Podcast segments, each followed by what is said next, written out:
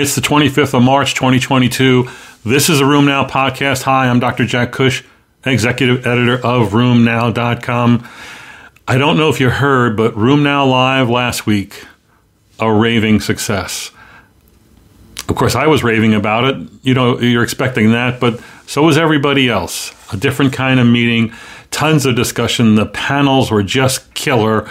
You're going to be able to see it if you weren't there. Now, you could go and register and see it right now online, um, but if you want to wait, we're going to roll those out uh, in the month of May and in early June uh, on Tuesday Night Rheumatology, and then throughout the month, you'll see bits and pieces of the lectures. Again, we have five, no, excuse me, seven different pods or sessions on rheumatoid arthritis, psoriatic arthritis, spondyloarthritis, lupus, uh, and hot topics. Um, I got to tell you, they were just great. Um, look forward to that in the month of May. Why aren't we doing it sooner? Well, the month of April is a gigantic month for us because we have a campaign in April on psoriatic arthritis. It's called PSA All the Way. We're talking PSA nonstop starting April 1st and going through the month. I think you're going to be shocked at the amount of content we have and what we're going to be covering. I want you to look forward to that. And if you're not interested in PSA or pissed off about PSA, you will be by the end of the month. It's going to be interesting. So, today we have a bunch of stuff on OA, a bunch of stuff on inflammatory myositis, a bunch of stuff on lupus, and a bunch of stuff in between. So, let's start. Let's start with prehab. It's the cousin to rehab, that thing you should do when you're going to have joint replacement surgery. A French study was put out this week showing the value of prehab prior to total knee replacement. This was a prospective randomized trial in 262 knee OA patients who are over the age of 50 who either had no prehab or they had this prehab program. When they looked at the patients postoperatively um, and their independence and mobility, it was significantly better in the prehab group. I've been advocating for this for a long time because that's exactly what I did when I had bilateral knee replacement surgery. Uh, I was not good. I'm not able to do my usual workouts on the elliptical and bike and treadmill. I was doing a lot of pool instead, but my knees were killing me. But I still was working out. So by the time I went to surgery, I actually had fairly strong legs, and my therapist, my orthopedist, they were all shocked at how well I did, and and they said that in fact this is the way to go. So there are many reasons why patients don't do well post-operatively in surgery, one of which could be that they didn't get prehab. And you can do pool, you can do stationary bike, there's a lot of things that you can do. So we've talked in the past about the questionable ability uh, or utility of intraarticular steroids in patients with knee OA. A new report this week appeared on MedPage today. We published it on RheumNow also. That really was now an assuring report. I know I've given you a bunch saying intraarticular steroids are bad, they don't work, they have no long term benefit, blah, blah, blah. But this one, was a follow up study that basically showed that if you did intraarticular steroid therapy, that there was no increased risk of disease progression. That's often been stated that maybe taking steroids would lead to some kind of Charcot joint problem or a subsequent increase or doubling of the risk of, of, of, subsequent knee replacement surgery or the need to progress to knee replacement surgery, I should say. So that's encouraging news. You can find that on the website. How about TENS? I'm sure you have plenty of patients who use TENS, transcutaneous electrical nerve stimulation, as treatment for pain, all kinds of pain, including knee pain. Um, it's often used more for spinal pain and whatnot, where it has questionable results, if you ask me. This particular study, 220 patients with active knee OA, were randomized to either receive TENS or placebo or sham TENS. And they looked at pain outcomes after three weeks. Guess what? It didn't work squat. And I don't mean they couldn't squat, I mean it didn't work. There was no difference in between the groups between sham and the actual real thing, which I'm sure cost a lot of money. And there were no differences as far as side effects or even secondary outcomes. The primary outcome here was a WOMAC pain score, the subscale score. So what's the deal with these TENS things? Little, little magical boxes with electricity and wires, and everybody loves them. And why do your patients love it when you tell them the data shows it doesn't work? Well, because it was recommended by people they trust. That's right, their neighbor, the um, you know the waitress at the diner, you know their um, coffee guy at Starbucks. Um, again, trusted sources recommend these electrical contraptions that do cost a lot. Uh, I think last year um, the electrical stimulation market, and I'm talking about tens, was I believe around five billion dollars. Um, so, and it's only going to go up in the next few years. Uh, again, if you're tired and burnt out in rheumatology, get yourself some kind of little black box with wires, um, make up some claim, sit back and count the money. You could do that. I'm not going to do that. That would be immoral, I think. Um, interesting research from um, those who are interested in RA-ILD. You you saw, I think, Jeff Sparks' report New England Journal um, last year, maybe maybe more than a year and a half ago, about the MUC5B promoter increasing the odds of ILD. Another report here from the Mass General Biobank, over a thousand RA patients, and they did the um, promoter variant study and found it in 15 percent. The patients who had this were going to be those who are at increased risk of RA ILD, a 3.3 fold increased risk. And they also saw this in those who had an RA onset after age 55. Um, uh, odds ratio 1.52. I thought that was interesting. So, should we be doing this in our RA patients overall? I don't think so. Would I do it in someone with symptoms? Yes. Uh, is it commercially available? I don't think so. Not quite yet, but soon should be. More research is needed. Um, a Swedish study looked at a very large cohort of patients uh, with systemic sclerosis, 1,774, um, and to come up with the actual incidence in Sweden of systemic sclerosis. They found a prevalence of 22 cases, 23 cases per 100,000, an incidence rate of 11.9 or 12 per 1 million patient years, and that it remained stable over time. Systemic sclerosis was five, to, five times more likely in women than in men. This is a rare disorder. These numbers are exceedingly rare. I just wish they were even more rare because this is the hardest thing I think we manage in rheumatology. Or shall I say, don't manage in rheumatology. We need more. And again, this last year was a good year. We saw a number of drugs being approved for systemic sclerosis. We need more research, more tools, more insight. I don't know if you do this. I don't do this. This being, do you do a search for malignancy in someone who's been diagnosed with inflammatory myositis, polymyositis, dermatomyositis? I don't. I do a search that would be commonsensical, meaning I do normal, um, you know, things that are appropriate for the age of the individual, a good history, good physical, good exam, you know, health maintenance measures, and if nothing pops up, as far as a cancer risk, uh, I don't go any further. And there's been a lot of talk in the last two years about an algorithm for searching for cancer in these patients.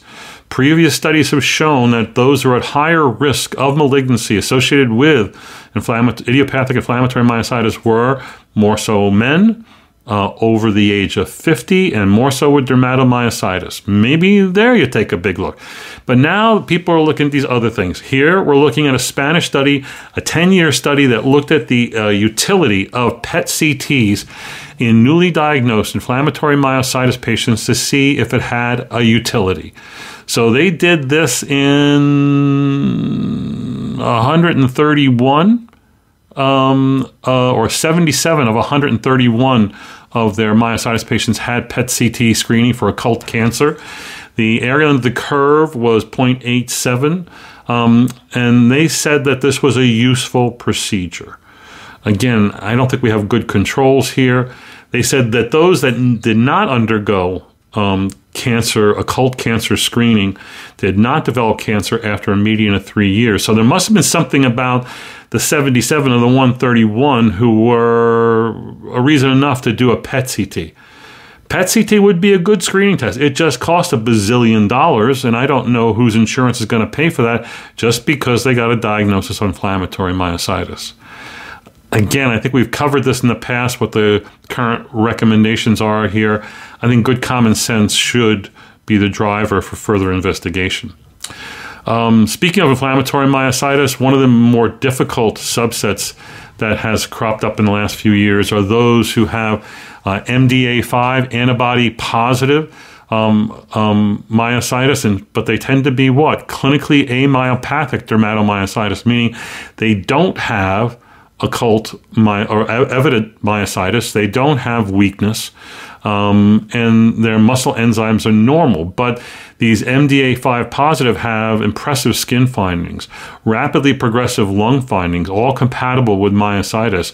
I've had two patients with this die. So this is not just something that's seen in Japanese or Far uh, Eastern patients. This is seen pretty, much around the world. Um, it is could be part of the myositis um, antibody panel one might draw. Uh, this is a really dangerous group, and these two these patients are also at greater risk of of cancer, as are the patients who have the NXP uh, um, antibody profile. So, in this particular lit review, that uh, 15 studies, 388 patients, they looked at how are they treated because that's really the big question. Nobody knows the right treatment here. Nothing has panned out to be the uh, odds on favorite for a better response because the outcomes are so poor.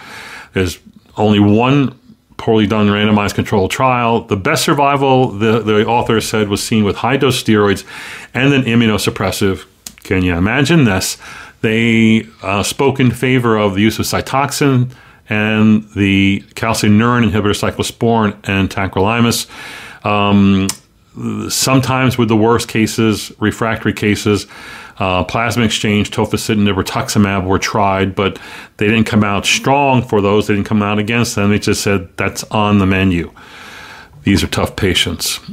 Um, I like this particular report that compares head to head adalimumab and methotrexate versus methotrexate escalation in PSA. This is a control trial. It appeared in Lancet Rheumatology. They looked at biologically naive PSA patients and they treated them with, with methotrexate, 15 a week. If they didn't get better, then they entered the trial. Um, and then they either had escalation of their methotrexate or they kept their methotrexate 15 and adalimumab was added. They looked at them 16 weeks later, and the primary endpoint was MDA, min, um, uh, minimal disease activity in PSA.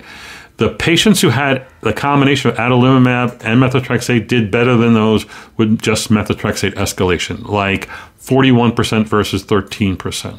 Turns out that um, those responses were maintained for the next 16 weeks in 80% of patients. That was all good. What happens to those who didn't respond? Well, if you were on adalimumab and methotrexate, they escalated therapy by going to weekly adalimumab as started out, it was every other week. If you were on the methotrexate uh, escalation group only, they added adalimumab. And in those patients, in the next 16 weeks, they got another 30 plus percent of patients. The bottom line here is that they said that it'd be wiser to add adalimumab in someone not responding to methotrexate than to try to further optimize methotrexate or increase the dose of methotrexate to 20 to 25 milligrams. Now, now they didn't say here whether they ensured absorption by going to split dose oral methotrexate or to parenteral methotrexate. So maybe it would have been a little better if they were in fact doing that. But clearly, I think everyone agree that adding the biologic makes more sense here. Uh, a nice study from um, the Montreal General Hospital has a large lupus cohort looked at the influence of Raynaud's phenomenon in their lupus cohort. They had 489 lupus patients. They found Raynaud's in 35%. The presence of Raynaud's in lupus was associated with being female, white, having CNS disease, the RNP autoantibody, and was negatively associated with hemolytic anemia and cellular CAS. I guess that would be a surrogate for renal disease. I think all that fits. Female, check. White, check. Um, RNP antibodies expected. CNS disease I found surprising. Look for that in your patients with Raynaud's phenomenon. We had a, a few more lupus reports uh, that we're going to end with.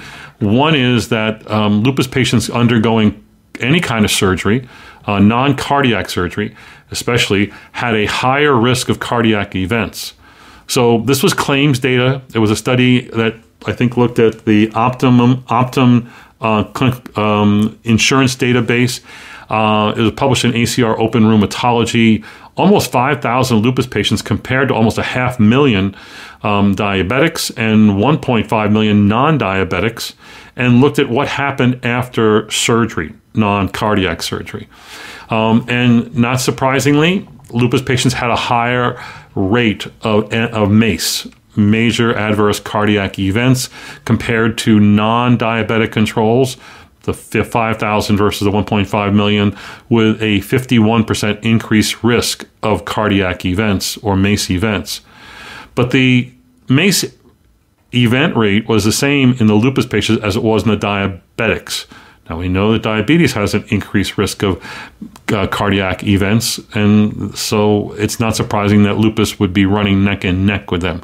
What they found that was, I think, important here was that if the patients had uh, other risk factors for cardiac disease, you know, cerebrovascular events and et cetera. It's called the R, uh, uh sort of a comorbidity score, the RCRI score. That if if you had a higher score there, you had a higher rate of cardiac events. More importantly, and surprisingly, lupus patients with a high comorbidity score were less likely to have undergone preoperative cardiac testing suggesting that if your patients are at risk for cardiac events, you should be undergoing a full scale cardiac workup prior to having any surgery. My partner forced me to see the cardiologist prior to my knee replacement surgery because I'm a little chubby. She didn't like uh, the way I looked. I went and got the echo, EKG, and clearance, and my cardiac surgery, not my knee surgery, went perfectly well. Other evidence of poor outcomes in lupus, especially lupus patients not on target. Target being low disease activity as measured by you, the expert. This was a prospective multinational longitudinal lupus cohort that looked at 3,384 patients followed for a mean of 2.4 years. And oh my goodness, the number of patients that were not under optimal control I find shocking. The number of patients in that never achieved LLDAS, low um, disease activity in lupus, was 24%. The number of patients with a SLEDAI uh, 2K score greater than 4 was 34%. The number of patients in high disease activity with a SLEDAI 2K score greater than 10 was 25%, and that all three was associated with higher organ damage, higher glucocorticoid use, and worse um, quality of life outcome measures. More importantly, patients with that did not achieve the LLDAS or had high activity had a fivefold increased risk of mortality. This is unconscionable. We have to do better in our patients with lupus so that we don't see these outcomes. Let's end with two call in cases in Ask Cush Anything. Again, you can go to the website, record your case or question, and we'll discuss it here on the podcast.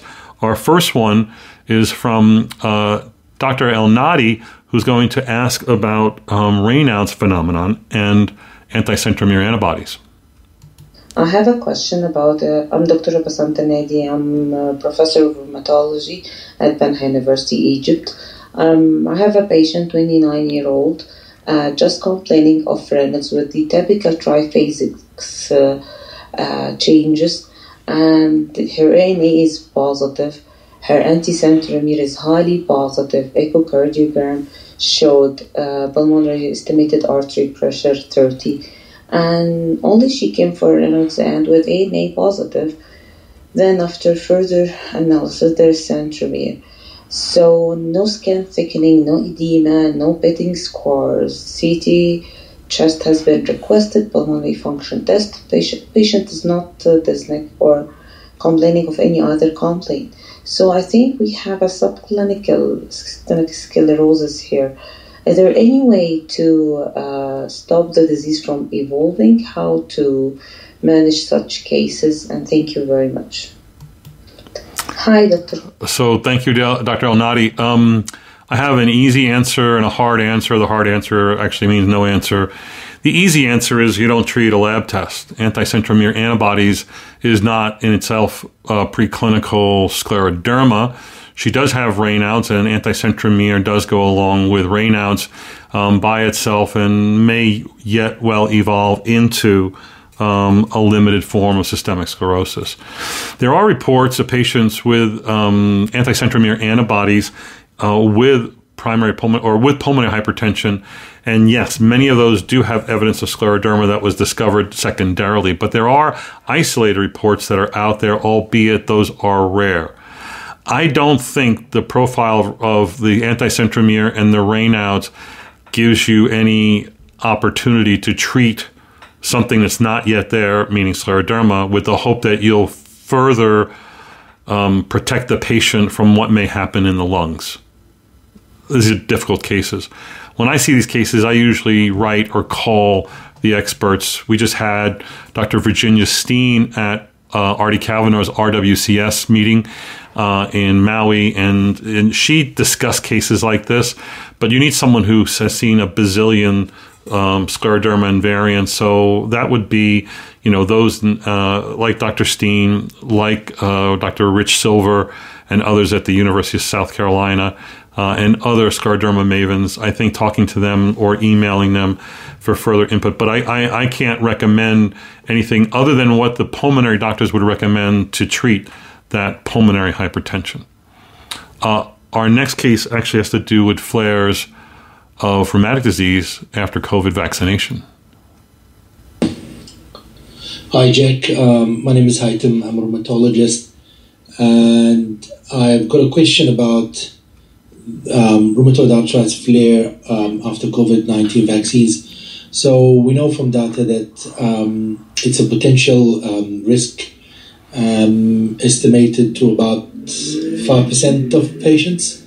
Uh, uh, got a flare after the uh, after the vaccines. My question is, which of the available vaccine types is less associated uh, with uh, RA Flare. Okay, uh, Haitham, thank you very much. Um, I don't believe there's good enough data right now to say that one vaccine type is better than another. Generally, the the side effect profiles, the um, uh, the rates that have been seen for all the side effects are roughly similar. One difference being that the risk of that pericarditis rare side effect is, or pericardial disease parasite effect has been seen mainly with the Moderna vaccine um, and mainly after the second shot. So that's um, maybe worth noting. But I, I, in my review of this, I found low rates for pretty much three different antibodies. Uh, I didn't find any reports uh, easily for the J and J vaccine, but um, uh, both in the U.S. and in Europe, rates again are low. Uh, I think I thought the five percent number was a little bit um, high compared to what I, I, see, but yeah, there's numbers to support that. I've seen rates of, of one per 100 patient months you know, assuming that you're at the peak of vaccination season. So uh, there is no one um, that you should use so that you would avoid this. There are a number of studies that have looked at the rheumatic disease flare rate after vaccination, and um, three that I found that showed that it was no higher after vaccination than flare rates prior to vaccination. Suggesting that maybe they don't increase flares. But yet, all of us have seen cases where patients got the vaccine within two days. It had a big flare. It lasted for three to 10 days and was gone, maybe made worse by steroids. Often flares, rheumatic disease flares, uh, occur uh, within, um, again, two days, are more likely after the second shot with an mRNA vaccine.